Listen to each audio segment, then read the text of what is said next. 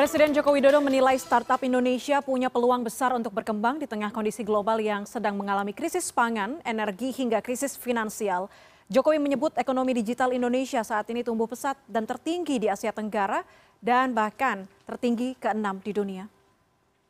Hal ini disampaikan Presiden Joko Widodo pada saat membuka secara resmi BUMN Startup Day 2022 di BSD Tangerang pada Senin pagi. Menurutnya dampak akibat krisis global harus juga dilihat sebagai peluang bagi Indonesia dalam mengembangkan ekonomi digital seiring jumlah pengguna internet yang telah mencapai 77 persen dalam negeri. Jokowi juga sebut krisis pangan global harus dilihat sebagai peluang seperti mengembangkan teknologi agrikultur dan juga komoditas beragam makanan pokok khas daerah. Namun Presiden juga mengingatkan ada 80 hingga 90 persen startup gagal saat merintis karena tidak melihat kebutuhan pasar yang ada serta kehabisan dana. Sehingga peran BUMN di sinilah untuk mendampingi UMKM agar tidak gagal masuk ke pasar.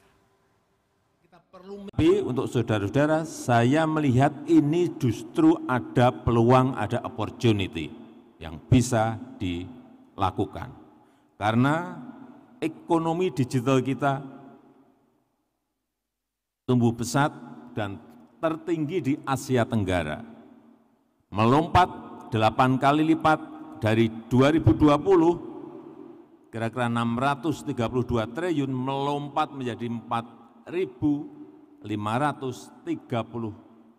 triliun nanti di 2030. Artinya peluangnya besar sekali.